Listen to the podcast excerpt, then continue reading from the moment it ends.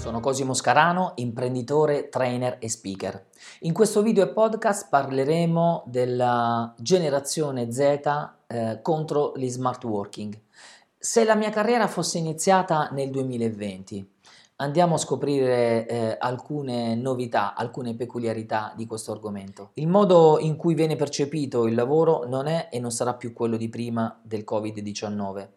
Si sono spostati gli equilibri, le aziende sono costrette a essere più digitali, tanti lavoratori si sono spostati in remote working e le azioni di tutti sono cambiate. Delle dinamiche che analizzavamo appena 12 mesi fa sono passate in secondo piano, come per esempio il fatto che i giovani diciottenni della generazione Z non vedono più la patente come una priorità. Tra il 2012 e il 2016 c'è stato un calo di quasi 10%. Ora, con lo smart working così diffuso, il problema è divenuto minore, ma siamo sicuri che questo smart working forzato sia una condizione apprezzata dalla generazione Z? Pensiamo, se la mia carriera fosse iniziata nel 2020, come sarebbe stato? È proprio questo il titolo di una ricerca su 1050 Hunter 25 che hanno cominciato a lavorare in stage in Italia negli ultimi 12 mesi.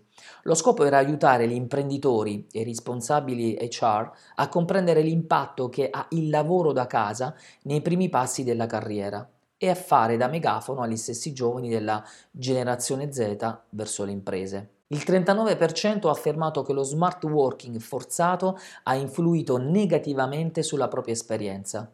Inoltre il 62% ritiene che questa situazione impatti sulla possibilità di essere assunti dall'azienda al termine dello stage. La mancanza di confronto con i colleghi, la lontananza dai ruoli dirigenziali, nonché i ritmi di lavoro monotoni hanno generato livelli di stress crescenti. All'interno della ricerca veniva anche chiesto loro cosa vorresti dire ai dirigenti che stanno ai vertici delle aziende. I cinque punti maggiormente emersi sono stati chiedono permessi di tutorship virtuale da parte dei colleghi con esperienza per permettere una migliore integrazione nell'azienda.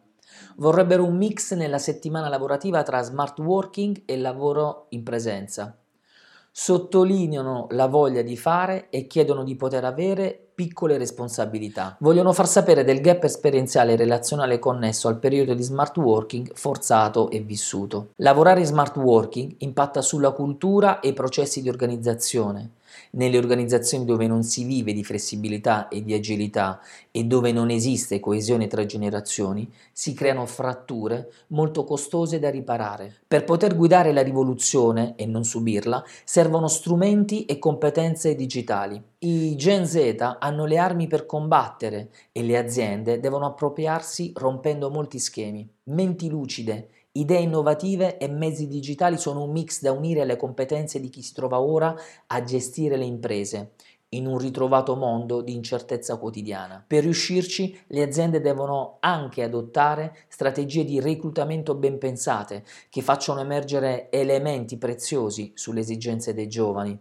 A tal proposito, una delle soluzioni che si consolideranno sempre più sono le fiere del lavoro virtuali che permettono a persone di tutto il paese e non di candidarsi alle stesse opportunità lavorative.